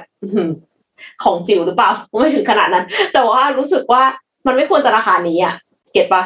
เออ แต่ก็ก็เห็นใจแหละ ไม่รู้เหมือนกันว่า ต้นทุนวัตถุดิบเขามันขึ้นขนาดไหนแล้วนะคะ ครับ อะก่อนจะไปข่าวต่อไป แจกของกันก่อนค่ะแจกของกันหน่อยฮะ วันนี้มีกล่องสุ่มหนังสือนะคะสามรางวัลค่ะคำถามก็คือมิชชั่นเรากำลังจะมีกิจกรรมปลูกต้นไม้กับชัดชาติเร็วๆนี้เนี่ยเลยอยากให้รู้ อยากรู้ว่าถ้าให้เลือกปลูกต้นไม้ได้คนละหนึ่งต้นที่บ้าน อยากปลูกต้นอะไร เพราะอะไร อ่าคำตอบเนี่ยไม่มีผลต่อการนำไปปลูกจริงนะคะ เพราะว่า ต้นไม้เนี่ยเตรียมไว้แล้วนะคะ วันที่สิบหกกรกฎานี้นะคะ ที่สวนหลวงรอเก้านะคะเอ็นไปด้วยนะ มีไปด้วยเหมือนกันลงไปด้วยเนาะโอเค มีใครไปก็เจอกันนะคะรุ่นรับรางวัลค่ะกล่องสุ่มหนังสือสามรางวัล แต่ว่าอย่าลืมกดแชร์ด้วยนะคะ กดแชร์แล้วก็ตอบคำถามมานะคะ ว่าจะเลือกปลูกต้นไม้หนึ่งต้นปลูกต้นอะไรที่บ้านอ่าโอเค มาครับ จริงๆเดี๋ยวเราน่าจะได้ไปเจอกันนะ ใครที่สะดวกในวันนะเพราะมันก็เป็นวันเสาร์รู้สึกจะเป็นวันเป็นวันเสาร์ค่ะเสาร์เสาร์เช้าเสาร์เช้านะครับก็ใครใครไปร่วมกันปลูกต้นไม้กันครับนะฮะดีต่อสิ่งแวดล้อมวันที่เหมาะกับการปลูกต้นไม้ที่สุดคือวันนี้ครับแต่ว่ามันไม่ใช่วันนี้นะคะนนอ๋อโทษทีครับโทษทีครับเป็นวันที่สิบหกกันนะได้ค่ะพามาดูข่าวต่อครับพี่เอ็มพี่เอ็มมันมีเรื่องของที่ แผ่นเดี๋ยวนะจะพาไปแผ่นดินไหวยังไม่อยากพาไปแผ่นดินไหวเท่าไหร่นุ่ขอพามาที่รัฐสภาเมื่อวานนี้นิดนึงครับอ๋อค่ะ มีมีคอมเมนต์ถามรัฐสภาเมื่อวานนี้เนี่ยมีสองเรื่องนะครับ ที่ที่ต้องคุยกันขอพามาเรื่องที่เล็กกว่าก่อนนะครับ ก็ไม่ไม่ไม่ใช่เรื่องเล็กหรอกนะครับ คือประเด็นเกี่ยวกับเรื่องของบัตรเลือกตั้งก่อนนะครับ บัตรเลือกตั้งเนี่ยเมื่อวานนี้สุดท้ายแล้วเนี่ยนะครับที่ประชุมร่วมของรัฐสภาก็คือมีทั้งสวแล้วก็สสนะครับก็โหวตให้มีการเลือกตั้งสสเนี่ยด้วยบัตรสองใบซึ่งเป็นสองใบมาตั้งแต่แรกแล้วแหละแต่ว่าพักเดียวกันเนี่ยแต่ใช้คนละเบอร์นะครับคนละเบอร์ในที่นี้ก็คือสสบัญชีรายชื่อ กับสสเขตเนี่ยจะใช้หมายเลขที่แตกต่างกันนะครับซึ่งมติของที่ประชุมเนี่ยจำนวนผู้ลงมติเนี่ยมี 476 นะครับ เห็นชอบ 354 นะครับ แล้วก็ไม่เห็นชอบ 117 นะครับ ฝั่งของคณะกรรมการเสียงส่วนน้อยเนี่ยเสนอคือให้ใช้ระบบคือเป็นเบอร์เดียวกันทั้งประเทศ คือถ้าสมมุติว่าพัก A ใช้เบอร์หนึ่งถ้าสสเขต A ที่ไปลงเนี่ยเขาก็ต้องใช้เบอร์หนึ่งด้วยนะครับ เพื่อให้ไม่เกิดความมึนงงนะครับ แต่ว่าเอาล่ะสุดท้ายแล้วเนี่ยก็เอ่อทำให้มีการโหวตกันในสภานะครับ สุดท้ายแล้วสภาก็เห็นด้วยว่าให้ใช้หมายเลขผู้สมัครที่แตกต่างกันในแต่ละเขต แล้วก็กับ หมายเลขของพรรคนะครับหมายเลขของสสบัญชีรายชื่อนะครับ นี่คือประเด็นอันแรกที่เกิดขึ้นเมื่อวานนี้นะครับ ส่วนอีกเรื่องหนึ่งที่คนจับตามองกันเยอะ แล้วก็เป็นที่พูดถึงกันเยอะคือ ประเด็นที่เกี่ยวข้องกับเรื่องของการคำนวณเก้าอี้สสแบบปาร์ตี้ลิสต์นะครับซึ่งก็เป็นร่างแก้ไขตัวกฎหมายเลือกตั้งนะครับ ว่าคนก็พูดคุยกันเลยว่า จะหารจำนวนสสด้วย 500 คนทั้งสภา หรือจะหารเฉพาะจำนวนสส100 คน คือเฉพาะส่วนของบัญชีรายชื่อเท่านั้นนะครับ ซึ่งสูตรที่เขาเกิดขึ้นเมื่อวานนี้เนี่ยนะครับ ก็มี 3 แบบนะครับหนึ่งก็คือฝั่งของคณะกรรมการเสียงข้างมากเนี่ยเขาเสนอวิธีหนึ่งคือ วิธีคำนวณสสบัญชีรายชื่อคำนวณแบบนี้ เวลาเราโหวตเนี่ยนะครับ เวลาเรากาบัตรเลือกตั้งเนี่ยเรากาสองใบเรากาเลือกสสเขตท่านอยู่เขตไหนท่านก็กาเบอร์สสเขตพักพักนั้นที่อยู่ในเขตของท่าน กับอีกอันนึงคือท่านกาคะแนนให้กับสสบัญชีรายชื่อของพักอันนี้ก็แล้วแต่ว่าท่านจะเลือกพักไหนนะครับ ซึ่งสสบัญชีรายชื่อก็จะมีทั้งหมด 100 คน สูตรที่ 1 ที่เสนอโดยกรรมธิการเสียงข้างมากเนี่ยคือเขาจะคำนวณแบบนี้ เขาจะเอาคะแนนของคะแนนของสสบัญชีรายชื่อของทุกพักทุกพักในที่นี้คือมีกี่พักเนี่ยที่ลงเลือกตั้งเนี่ยเอาทุกพักมาก่อนเลยว่ามีการทั้งหมดกี่คะแนน แล้วเอาทุกพักนั้นหารด้วย100 หารด้วย100จะได้อะไรมา เราก็จะได้คะแนนว่าสสบัญชีรายชื่อหนึ่งคนเนี่ยจะต้องมีคะแนนประมาณเท่าไหร่ คะแนนเฉลี่ยอยู่ที่เท่าไหร่นะครับ หลังจากนั้นเราก็เอาไอ้คะแนนเฉลี่ยต่อสสหนึ่งคนเนี่ยนะครับ มาหารด้วยคะแนนบัญชีรายชื่อที่แต่ละพักได้มานะครับ แล้วก็จะค่อยมาแบ่งกันตามสัดส่วนออกมานะครับ ซึ่งก็ต้องมีการแยกคำนวณสสบัญชีรายชื่อกับสสเขต คือแยกคำนวณออกมาเลย เขตก็อันหนึ่งบัญชีรายชื่อก็อันหนึ่งนะครับ ซึ่งคะแนนมากที่สุดก็จะได้เป็นสสนะครับ นี่คือสูตรที่หนึ่งสูตรที่สองเสนอโดยมีสี่ท่านนะครับ มีสว มีอดีตกรกตแล้วก็มีพักพลังธรรมใหม่นะครับ ก็คือมีสี่ท่านนะครับที่เสนอมานะครับนนกลัวอ่านชื่อผิดนะครับ ไม่ใช่อะไรไม่อยากอ่านชื่อนะครับเดี๋ยวอ่านชื่อท่านผิดนะครับ วิธีคำนวณแบบนี้คือเราเอาเริ่มต้นจากคะแนนดิบของบัญชีรายชื่อรวมทุกพักมาก่อน แล้วเอาหารด้วยห้าร้อยห้าร้อยคือจำนวนสสทั้งหมดที่มีในสภานะครับไม่ใช่แค่สสบัญชีรายชื่อ หารด้วยห้าร้อยแล้วคะแนนเฉลี่ยจะได้คะแนนเฉลี่ยของสสพึงมีหนึ่งคน ว่าสสหนึ่งคนทั่วทั้งสภาควรจะมีคะแนนจากประชาชนอย่างน้อยเท่าไหร่นะครับ หลังจากนั้นวางอันนั้นไว้ก่อนเอาคะแนนดิบของบัญชีรายชื่อของแต่ละพักนะครับ มาหารด้วยคะแนนเฉลี่ยของสสพึงมี มีคนหิวข้าว กินอยู่กินอยู่ข้าวไม่หมดโอ เคเอาคะแนนดิบของสสบัญชีรายชื่อ มาหารด้วยคะแนนของสสพึงมี ก็จะได้สสพึงมีของแต่ละพักนะครับ แล้วนำไอ้จำนวนสสพึงมีของแต่ละพักเนี่ยนะครับ มาลบกับจำนวนสสเขต ท่านก็จะได้สสบัญชีรายชื่อของพักนั้นๆนะครับแล้วก็มีอีกอันนึงที่ต้องบอกว่าคล้ายๆกันก็คือที่อันที่ 3 ที่เสนอโดยพลังท้องถิ่นไทยนะครับ อันนี้ได้คะแนนดิบบัญชีรายชื่อ และเขตรวมทุกพักมาหารด้วย 500 ก่อน แล้วค่อยเอาคะแนนเฉลี่ยของสสพึงมีหนึ่งคนเนี่ยมาคำนวณอีกที โดยเอาคะแนนดิบบัญชีรายชื่อของแต่ละเขตและแต่ละพักมาหารด้วยคะแนนเฉลี่ยของสสพึงมี ท่านก็จะได้ออกมาว่าสสพึงมีของแต่ละพักเนี่ยมีจำนวนเท่าไหร่ แล้วค่อยเอาสสพึงมีของจำนวนแต่ละพักมาลบกับสสเขต ก็จะได้สสบัญชีรายชื่อนะครับ ซึ่งเอาละวิธีคำนวณมันก็มีเพียบเลยมีเยอะแยะมากมายนะครับ เมื่อวานนี้เนี่ยก็เป็นไปตามคาดครับรัฐสภาเนี่ยเขาลงมติกันนะครับ สุดท้ายแล้วเนี่ยก็คว่ำสูตร หารหนึ่งร้อยคือไม่เอาไอ้สูตรหารหนึ่งร้อยที่นนพูดถึงอันแรกเนี่ยไม่เอานะครับแล้วก็ใช้สูตรคำนวณสสปาร์ตี้ลิสต์ที่หารด้วย 500นะครับซึ่งเป็นสูตรบัญชีรายชื่อที่เสนอโดยทางด้านของออหมอระวีนะครับที่มาจากพรรคพลังธรรมใหม่นะครับซึ่งก็ได้สูตรนั้นออกมานะครับซึ่งก็จะเอาไปไปบรรจุอยู่ในสูตรของตัวกฎหมายที่เกี่ยวข้องกับการเลือกตั้งตัวนี้นะครับ ซึ่งก็ เป็นอีกอันหนึ่งที่ต้องติดตามดู เพราะว่าคนก็มีการพูดถึงประเด็นว่า เอ๊ะ การที่สูตรนี้ได้เนี่ยนั่นหมายความว่าก็มีการกลัวในเรื่องของแลนสไลด์ไหมก่อนหน้านี้ที่พรรคเพื่อไทยออกมาประกาศนะครับ ว่าเพื่อไทยจะเลือกตั้งแล้วมีการจะได้แลนสไลด์ในครั้งนี้เนี่ยนะครับทำให้สูตรต่างๆ อันนี้เนี่ยพอมันหารห้าร้อยเนี่ยนะครับ นั่นหมายความว่าพรรคที่ได้สสเขตเยอะ เขามีโอกาสที่จะได้สสบัญชีรายชื่อน้อยลงไป นะครับเพราะนี่คือการคำนวณของการเลือกตั้งนะครับ เพราะว่าถ้าหากว่าคุณได้สสเขตเยอะแล้วเนี่ยนั่นหมายความว่าจำนวนสสพึงมีพอมาลบกับจำนวนสสเขตของคุณเนี่ยมันจะเหลือสสบัญชีรายชื่อที่น้อยลงนะครับนั่นหมายความว่าคือการคำนวณเนี่ยมันจะเป็นการคำนวณรวมกันด้วยภาพรวมของสสทั้งหมด ไม่ได้คำนวณกันแค่ที่สสบัญชีรายชื่อเท่านั้นที่มาหารหนึ่งร้อยนะครับคือหารหนึ่งร้อยก็จะไปคิดเลย อันเขตก็เขต รายชื่อก็รายชื่อ แยกเป็นสองอันไปเลยนะครับ ก็เลยเป็นอันหนึ่งที่ น่าสนใจครับสำหรับการโหวตเมื่อวานนี้นะครับ เพราะว่าคะแนนโหวตเนี่ยก็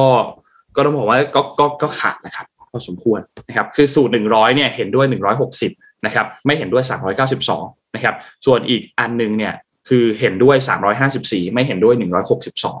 นะครับอืมนี่คือประเด็นประเด็นเกี่ยวกับสภาเมื่อวานนี้ที่เกี่ยวข้องกับเรื่องของตัวบัตรเลือกตั้งอันหนึ่งแล้วก็เกี่ยวข้องกับสูตรการคำนวณสสบัญชีรายชื่ออันหนึ่งครับ ไหนๆก็อยู่ที่เมืองไทยแล้วนะคะพูดถึงไอเดียเด็กไทยสักนิดนึงค่ะ แต่ไอเดียเด็กไทยที่ว่าเนี่ยจะไปไกลถึงอวกาศแล้วนะคะ กระทรวงการอุดมศึกษาวิทยาศาสตร์ วิจัยและนวัตกรรมนะคะกระทรวงอวโดยสำนักงานพัฒนาวิทยาศาสตร์และเทคโนโลยีแห่งชาติ สวทช ร่วมกับองค์การสำรวจอวกาศญี่ปุ่น หรือว่าแจ็กซ่าประกาศผลการจัดแข่งขันโครงการ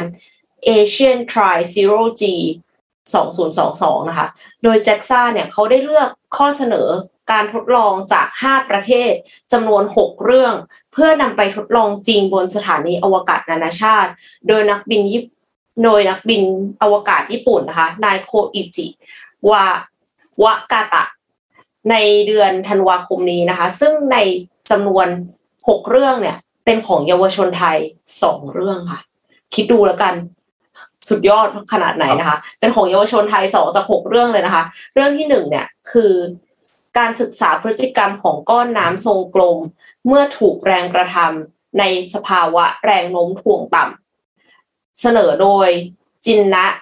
วัยวัฒนะหรือว่าพรีมนะคะ นักเรียนชั้นม .6 โรงเรียนมหิดลวิทยานุสรค่ะ การศึกษาพฤติกรรมของก้อนน้ำทรงกลม เมื่อถูกแรงกระทำในสภาวะแรงโน้มถ่วงต่ำเนี่ยมีไอเดียการทดลองว่าจะเกิดอะไรขึ้น ถ้าน้ำถูกแรงจากภายนอกกระทำซึ่งการทดลองเนี่ยแบ่งเป็นสองส่วน ส่วนแรกเป็นการศึกษาพฤติกรรมของน้ำเมื่อได้รับแรงดนจากการชนของลูกบอลที่มีมวลแตกต่างกันคือบอลไม้และบอลเหล็ก โดยการออกแบบ แรงผลักลูกบอลให้เคลื่อนที่มาชนกัน ส่วนที่สองเป็นการศึกษาการหมุนของลูกข่างกระดกบนผิวน้ำซึ่งลูกข่างกระดกเป็นลูกข่างที่ออกแบบให้จุดศูนย์กลางทางเรขาคณิต อยู่คนละจุดกับจุดศูนย์กลางมวลทำให้เมื่อหมุนไปสักระยะ ลูกข่างจะสามารถพลิกกลับด้านได้ จึงอยากรู้ว่าในสภาวะแรงไร้แรงโน้มถ่วงผลจะเป็นอย่างไร คืออ่านแล้วไม่เข้าใจพูดกันตรงๆ คือบอกว่าโอ้โหวิทยาศาสตร์มากๆเลยนะคะ ฟังดูล้ำมากๆเลยค่ะ การทดลองที่สองค่ะ ที่ได้รับเลือกไปนะคะ คือการศึกษาระดับน้ำที่สูงขึ้น จากแรงดึงของผิวภาชนะ ในสภาวะแรงโน้มถ่วงต่ำค่ะ เป็นของอินอินทิราพรชาวดีนะคะ หรือว่าปาย เป็นบัณฑิตจากคณะเภสัชศาสตร์มหาวิทยาลัยธรรมศาสตร์ค่ะ การศึกษาระดับน้ำที่สูงขึ้น จากแรงดึงของผิวภาชนะในสภาวะแรงโน้มถ่วงต่ำเนี่ย เป็นการทดลองที่เกิดจากความสนใจเกี่ยวกับการขนส่งของเหลวผ่านท่อในสภาวะไร้แรงโน้มถ่วง โดยตั้งสมมติฐานว่า เมื่ออยู่ในสภาวะที่มีแรงโน้มถ่วงต่ำ เช่น ในระดับความสูงของสถานีอวกาศนานาชาติ ISS จะส่งผลให้ของเหลวอยู่ในท่อเนี่ยสามารถ ขึ้นไปในระดับที่สูงกว่าเมื่อเทียบกับความสูงของของเหลว ที่ทำการทดลองบนพื้นโลกอยู่ 1.11 เท่า นอกจากนี้ยังมีการทดลองเปรียบเทียบขนาดรัศมีของท่อที่แตกต่างกันด้วย ว่าจะส่งผลให้ระดับความสูงของของเหลว ขึ้นไปตามท่อได้แตกต่างกันหรือไม่ค่ะ ก็โหล้ำมากๆเลยนะคะ อย่างที่บอกไปว่าแจ็กซ่าเนี่ยเขาคัด 6 เรื่อง จาก 5 ประเทศสำหรับการทดลองในอีก 4 เรื่องเนี่ยเป็นของญี่ปุ่น ฟิลิปปินส์สิงคโปร์และไต้หวันประเทศละหนึ่งเรื่องค่ะทั้งนี้เยาวชนเจ้าของการทดลองจะมีโอกาสได้สื่อสารกับนักบินอวกาศแบบเรียลไทม์แล้วก็รับชมการถ่ายทอดสดบนสถานีอวกาศนานาชาติ จากศูนย์อวกาศซึคุบะ ในประเทศญี่ปุ่นในเดือนธันวาคมนี้ด้วยค่ะสำสำหรับใครที่สนใจนะคะ ก็สามารถติดตามการทดลองโครงการ Asian Try Zero G 2022 ได้ที่เพจ NSTDA Space Education ค่ะ น่าสนใจมากค่ะ เป็นของเด็กไทยด้วยนะคะ อันนี่สำคัญมากๆเลย น่าสนใจครับน่าสนใจดี อะนนพามาที่สภาอีกเรื่องหนึ่งครับ ที่มีการเคาะเมื่อวานนี้ก็คือเรื่องของศึกซักฟอกนะครับ การอภิปรายไม่ไว้วางใจนะครับ ก็ได้ข้อสรุปมาแล้วนะครับ ว่าเมื่อวานนี้เนี่ยทางด้านของออฝ่ายค้านเนี่ยนะครับ ก็ได้มีการลงมตินะครับไม่ใช่เป็นลงมติ ได้ข้อสรุปวิปทั้ง 3 ฝ่ายเนี่ยนะครับ ก็เคาะวันอภิปรายไม่ไว้วางใจเป็นที่เรียบร้อยก็คือ เป็นวันที่ 19 ถึงวันที่ 22 กรกฎาคม นะครับซึ่งก็จะมีการอภิปรายทั้งหมด 4 วันนะครับ โดยแบ่งการอภิปรายเป็นฝ่ายค้าน 45 ชั่วโมง และฝ่ายคณะรัฐมนตรี สสรัฐบาลเนี่ยอีก 18 ชั่วโมงนะครับ แล้วก็รวมถึงฝั่งของประธานสภาผู้แทนราษฎรด้วยนะครับ 18 ชั่วโมงนะครับ ซึ่งก็รอบนี้เนี่ยชื่อคือศึกซักฟอกชี้ชะตาประยุทธ์นะครับ กับปฏิบัติการเด็ดหัวสอยนั่งร้าน 11 รัฐมนตรีนะครับ ก็เสนอโดยฝั่งฝ่ายค้านนะครับ ซึ่ง จะมีการลงมติกันเนี่ยในวันที่ 23 กรกฎาคมนะครับ ก็คือหลังจากการอภิปรายเสร็จวันที่ 19ถึง22 นะครับ ก็รอติดตามกันดูนะครับ ว่าการอภิปรายไม่ไว้วางใจในครั้งนี้ที่จะเกิดขึ้นในอีกกี่วันนะครับ ประมาณ 10 10 วันประมาณ 12 วันนะครับ ก็ใกล้เข้ามาแล้วเนี่ยนะครับ รอบนี้น่าจะเป็นการอภิปรายไม่ไว้วางใจครั้งท้ายๆแล้วล่ะนะครับ ซึ่งการอภิปรายเนี่ยจะมีการอภิปรายมีแบบสามระบบรอบนี้น่าสนใจหนึ่งคืออภิปรายรัฐมนตรีแบบรายบุคคลเลย จะอภิปรายรัฐมนตรีคนไหนก็ตามเป็นรายบุคคลสองคืออภิปรายพ่วงสองคนนะครับ ก็จะมีเป้าหมายหลักเป้าหมายรองนะครับสามคืออภิปรายพ่วงสามคนนะครับ โดยผู้อภิปรายหนึ่งคนเนี่ยสามารถอภิปรายรัฐมนตรีได้หลายคนและหลายรอบนะครับ แต่สามารถอภิปรายรัฐมนตรีคนคนนั้นเนี่ยได้แค่ครั้งเดียว นะครับแล้วก็กรอบอภิปรายในแต่ละวันเนี่ยก็จะจัดให้สมดุลอยู่ที่ประมาณวันละ 11 ชั่วโมงของฝ่ายค้านรัฐบาล 2 ชั่วโมงนะครับเพื่อให้ไม่เกิดปัญหาในการที่ฝ่ายค้านอภิปรายอยู่ฝ่ายเดียว แล้วฝ่ายรัฐบาลต้องมาตอบพร้อมกันในวันเดียวเนี่ยนะครับก็จะได้กระจายกระจายกันไปอภิปรายแล้วก็ตอบอภิปรายแล้วก็ตอบนะครับก็ฝั่งของวิฝ่ายค้านเนี่ยก็ค่อนข้างบอกว่าค่อนข้างพอใจคือตอนแรกเนี่ยขอไว้ 5 วัน 45 ชั่วโมง แต่สุดท้ายแล้วเนี่ยไม่ได้ 5 วันแต่ได้มา 4 วัน แต่ยังคง 45 ชั่วโมงอยู่ นะครับ ส่วนเรื่องของงานประท้วงอะไรก็คงจะมีอยู่แหละ แต่เวลาก็จะต้องมีการจำกัดอยู่นะครับ ประธานเองก็มีเวลา 18 ชั่วโมง ซึ่งถือว่าน้อยกว่าทุกครั้งนะครับนั่นหมายความว่าก็ต้องมีการบริหารจัดการเวลาในเรื่องของการอภิปรายไม่ไว้วางใจในครั้งนี้นะครับ ก็รอดูครับว่าจะมีประเด็นอะไรที่น่าสนใจในรอบนี้สำหรับการอภิปรายไม่ไว้วางใจนะครับ คิดว่าน่าจะมีให้เล่นหลายเรื่องพอสมควรนะรอบนี้มีหลายเรื่องพอสมควรนะครับอืมค่ะอีกอันหนึ่งพี่เอ็มคือเรื่องของแผ่นดินไหวครับ พี่เอ็มเห็นครับแผ่นดินไหวที่ไหนนะคะ แผ่นดินไหวที่บริเวณหมู่เกาะอันดามันนะครับ เมื่อวานนี้เมืองไทยเหรอคะเมืองไทยอ๋คอรับที่ว่าเขามี warning ว่าจะเกิดสึนามิหรือเปล่าใช่ไหมใช่ถูกต้องครับ วันที่ 6 กรกฎาคมเนี่ยนะครับ เมื่อวานนี้เนี่ยตอนประมาณบ่าย3โมงครึ่งเนี่ยนะครับ กองบัญชาการป้องกันและบรรเทาสาธารณภัยแห่งชาตินะครับ ก็มีอธิบดีกรมอุตุนิยมวิทยานะครับ แล้วก็มีรองอธิบดีด้วยนะครับ แล้วก็มีผู้อำนวยการกองเฝ้าระวังแผ่นดินไหวนะครับ ก็ได้มีการแถลงร่วมกัน นะครับก็การแถลงในครั้งนี้เนี่ยนะครับที่เกิดประเด็นว่ามีสถานการณ์แผ่นดินไหวเกิดขึ้น ในบริเวณหมู่เกาะอันดามันประเทศอินเดียเนี่ยครับก็อยู่ในความสนใจของประชาชนมากนะครับว่ามันเกิดขึ้นมาแล้วมันมีปัญหาอะไรหรือเปล่า เพราะว่าแผ่นดินไหวเนี่ยมันเกิดขึ้นตอนวันที่ 4 กรกฎาคม ตอนประมาณช่วงเที่ยงๆครับเที่ยงครึ่งนะครับมีแผ่นดินไหวเกิดขึ้น 32 ครั้งนะครับซึ่งจุดศูนย์กลางของแผ่นดินไหวอันนี้เนี่ยมันห่างจากประเทศไทยก็คือบริเวณจังหวัดพังงาเนี่ยประมาณ 500 กิโลเมตรนะครับซึ่งก็เป็นเหตุการณ์ที่ ภาษาอังกฤษเนี่ยเขาเรียกว่า earthquake swarm นะครับ ก็เป็นลักษณะของกลุ่มแผ่นดินไหวที่มันเกิดขึ้นค่อนข้างเป็นขนาดเล็กถึงปานกลาง และเกิดขึ้นเยอะในช่วงเวลาสั้นๆนะครับ แล้วก็อาจจะทำให้เกิดการขยายตัวของพื้นมหาสมุทรนะครับ เป็นแบบ normal slip นะครับ ซึ่งทางด้านของคุณชมพารีนะครับ คุณชมพารีนี่คืออธิบดีกรมอุตุนิยมวิทยานะครับ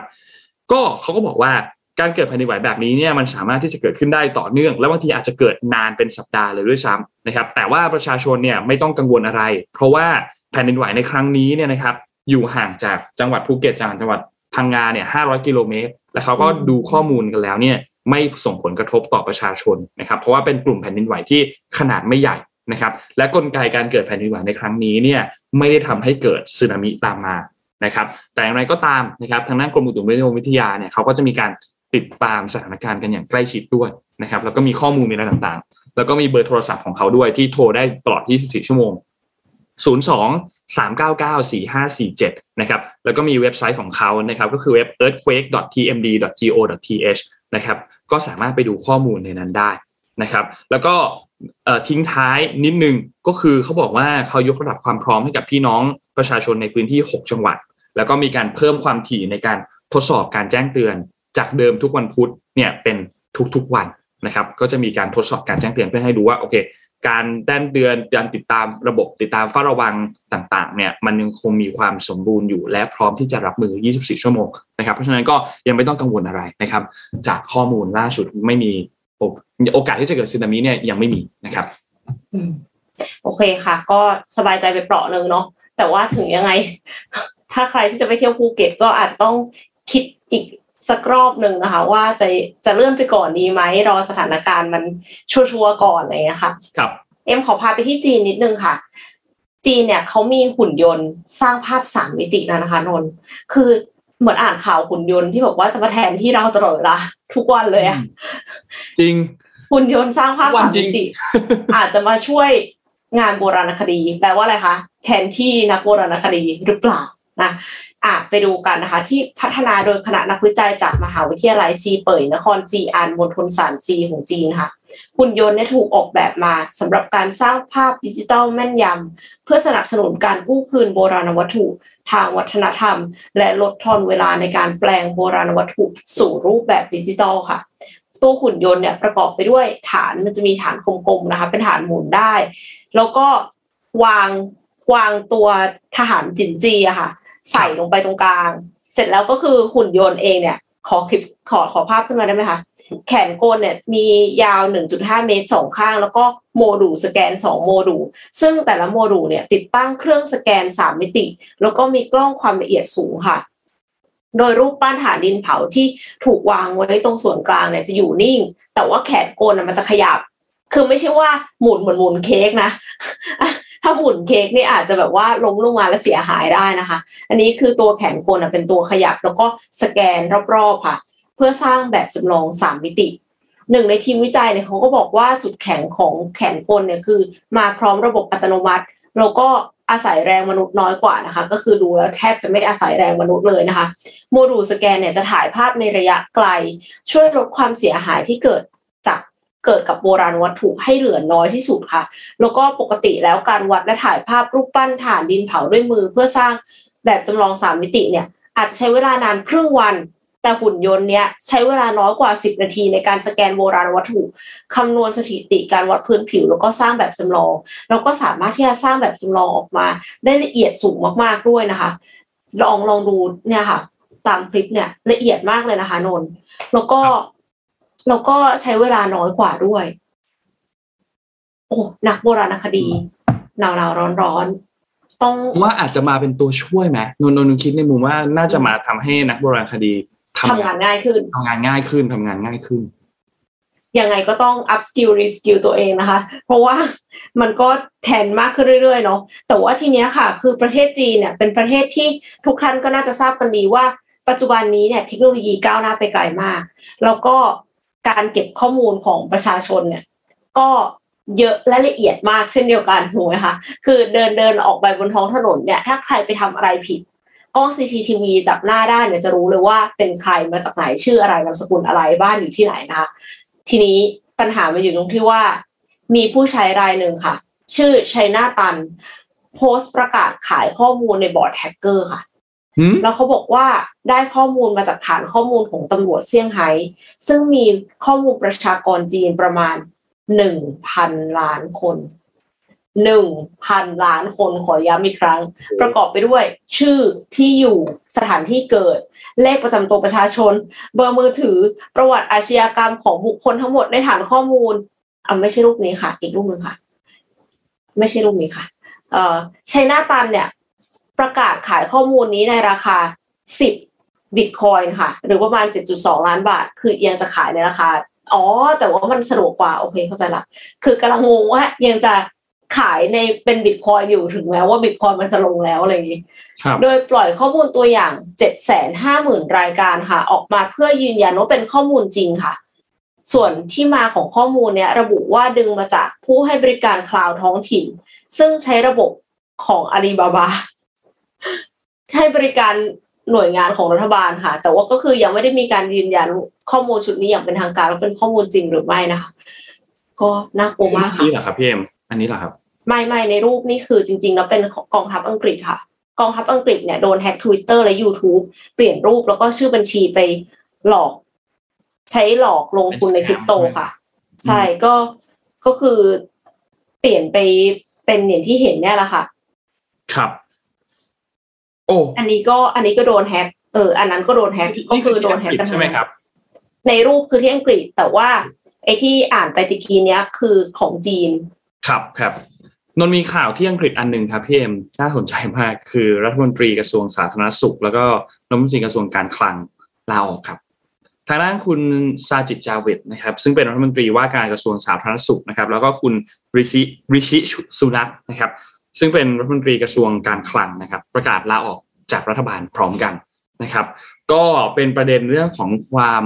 การหมดความเชื่อมั่น แล้วก็ไม่ค่อยพอใจกับบทบาทของบริสจอนสันในฐานะที่เป็นผู้นำของรัฐบาลตอนนี้นะครับ เพราะว่าตอนนี้เนี่ยรัฐบาลเจอข่าวเฉาเยอะมากนะครับ ถ้าใครได้ตามข่าวของที่สหราชอาณาจักรนะครับ ก็มีคนที่สูญเสียความเชื่อมั่นในตัวบริสจอนสันไปไม่น้อยเหมือนกันนะครับ แล้วก็ไม่แน่ใจว่าหลังจากนี้เขาจะสามารถบริหาร ต่อไปได้หรือเปล่าสำหรับประเทศตอนนี้เนี่ยนะครับ ทางด้านของคุณสุนักที่เป็นรัฐมนตรีกระทรวงการคลังเนี่ยออกมาบอกบอกว่าตอนเนี้ยเขาผิดหวังกับการทำงานของรัฐบาลชุดนี้ จริงๆแล้วควรจะทำให้รัฐบาลชุดนี้ควรจะจริงจังมากกว่านี้ แล้วก็ควรจะประพฤติตัวให้เหมาะสมมากกว่านี้นะครับ แล้วก็อันนี้เนี่ยจริงๆต้องบอกว่าเขาเขามองว่านะตัวเขาเองเขามองว่านี่น่าจะเป็นเก้าอี้สุดท้ายสำหรับ ชีวิตของเขาแล้ว เขาคงไม่ได้มีโอกาสที่จะนั่งตำแหน่งรัฐมนตรีอีกแล้ว แต่ว่าเขาก็ตัดสินใจที่จะลาออก เพราะเขามองว่ามาตรฐานการทำงานณปัจจุบันตอนนี้ของรัฐบาลเนี่ยมันมันไม่โอเค แล้วก็แล้วก็ตัดสินใจลาออกมาสุดท้ายนะครับ ซึ่งการที่ลาออกสองคนในช่วงเวลาเดียวกันแบบนี้เนี่ย ยิ่งทำให้รัฐบาลยิ่งสั่นคลอนเข้าไปอีก เพราะว่าพี่แอมลองคิดภาพว่ารัฐมนถ้าตรีเป็นตำแหน่งสำคัญนะเป็นตำแหน่งสำคัญคือคือรัฐมนตรีเป็นตำแหน่งสำคัญอยู่แล้วแหละ แต่ไม่ไม่แต่หมายถึงช่วว่าเวลาตอนเนี้ยรัฐมนตรีคลังครั้งอะมีสาธารณสุข recession เนี่ยกำลังจะแล้วโควิด -19 อีก ใช่ปีดาดลิงอีกสองรัฐมนตรีนี้เรียกได้ว่าเป็นรัฐมนตรีคือเหมือนมือขวากับมือซ้ายของสถานการณ์ปัจจุบันตอนนี้เลยนะครับค่ะซึ่งก็เอ่อทำให้ทางด้านของเอ่อรัฐสภาเนี่ยนะครับ ก็มีการชี้แจงออกมานะครับ ก็ถึงประเด็นที่สมาชิกของรัฐบาลเนี่ยตัดสินใจลาออกเนื่องจาก ความไม่พอใจที่เกิดขึ้นกับตัวของผู้นำรัฐบาลตอนนี้ก็คือบริสจอนสันเนี่ยนะครับ จริงๆแล้วเนี่ยก่อนหน้านี้เนี่ยนะครับในเดือนมิถุนายนที่ผ่านมาเนี่ยสสเนี่ยมีการจัดให้มีการลงประชามติไม่ไว้วางใจบริสจอนสันนะครับหลังจากที่มีประเด็นเกี่ยวกับการจัดงานสังสรรค์เกิดขึ้นที่บ้านพักของนายกรัฐมนตรี ในตอนที่มีการล็อกดาวน์อยู่เนี่ยนะครับ ซึ่งเขาก็ล็อกดาวน์กันเพื่อลดการแพร่กระจายใช่ไหมแต่สุดท้ายแล้วมีการจัดงานปาร์ตี้เกิดขึ้นเนี่ยนะครับ ก็ทำให้สสแล้วก็ประชาชนเองก็ไม่ค่อยพอใจในเรื่องนี้เหมือนกันนะครับ แต่สุดท้ายแล้วอย่างไรก็ตามสสส่วนใหญ่ที่มาจากพรรคเดียวกับบริจอนสันเนี่ยก็ยังคงลงมติสนับสนุนให้เขาเป็นนายกรัฐมนตรีต่อไปด้วยคะแนน 211 ต่อ 148 นะครับ ก็ยังคงอยู่นะครับ ส่วนประเด็นเกี่ยวกับเรื่องของคนที่จะมา นั่งเก้าอี้แทนเนี่ยนะครับ ตอนนี้เนี่ยก็ได้มีการแต่งตั้งนะครับนาดิมซาฮาวีนะครับมาเป็นรัฐมนตรีกระทรวงการคลังคนใหม่ แล้วก็สตีฟบาร์เคลย์นะครับเป็นรัฐมนตรีกระทรวงสาธารณสุขคนใหม่แทนที่อดีต 2 คนที่เพิ่งมีการลาออกจากตำแหน่งไปนะครับ ก็การเมืองสั่นคลอนนิดนึงครับสำหรับที่สหราชอาณาจักรนะครับอืมค่ะ วันนี้น่าจะครบถ้วนนะคะนาน่าน่าจะครบถ้วนแล้วครับ ก็วันนี้คิดว่ามีจริงๆมีประเด็นที่เราต้องติดตามกันในสัปดาห์หน้าค่อนข้างเยอะนะครับ ก็รอติดตามกันในสัปดาห์หน้ามีหลายเรื่องเลยที่ต้องรอดูนะครับ อย่างที่พี่เป็กบอกไว้เมื่อวันจันทร์ว่า CPI วันที่ 13 นะครับอืมจะมีการประกาศออกมา แล้วตัวเลขอันเนี้ยจะเป็นตัวเลขที่สำคัญมากๆเลยนะครับว่า ภาพรวมของเศรษฐกิจหลังจากนี้จะเป็นยังไงต่อ การประกาศตัวเลขของเอ่อดัชนี ตัวผู้บริโภคออกมาเนี่ยจะส่งผลต่อการตัดสินใจของทางด้านเฟดแน่นอนนะครับว่าค่ะเฟดจะมีการตัดสินใจอย่างไรเกี่ยวกับเรื่องของอัตราดอกเบี้ย ซึ่งก็จะมีต้องมีปัจจัยเรื่องของราคาน้ำมันเนี่ยมาคำนวณด้วยแล้ว เรื่องของเศรษฐกิจว่าเข้าสู่ recession ไหมแล้วมันพร้อมที่จะรับกับการปรับตัวในการขึ้นอัตราดอกเบี้ยของธนาคารกลางสหรัฐหรือเปล่านะครับ ก็รอดูนะครับ วันนี้ขอบคุณ SCB ครับผู้สนับสนุนแสนใจดีของเรานะครับ ขอบคุณ SCB มากๆนะครับ แล้วก็ขอบคุณดีน่าโทนิวนะครับ น้ำเต้าหู้ออร์แกนิกหอมอร่อยดีกับสุขภาพให้คุณออร์แกนิกได้ทุกวันนะครับ และขอบคุณท่านผู้ฟังทุกๆท่านนะครับ ที่ติดตาม Mission Daily Report นะครับ แล้วเราพบกันใหม่อีกครั้งหนึ่งในวันพรุ่งนี้วันศุกร์นะครับ สวัสดีครับ สวัสดีค่ะ Mission Daily Report start your day with news you need to know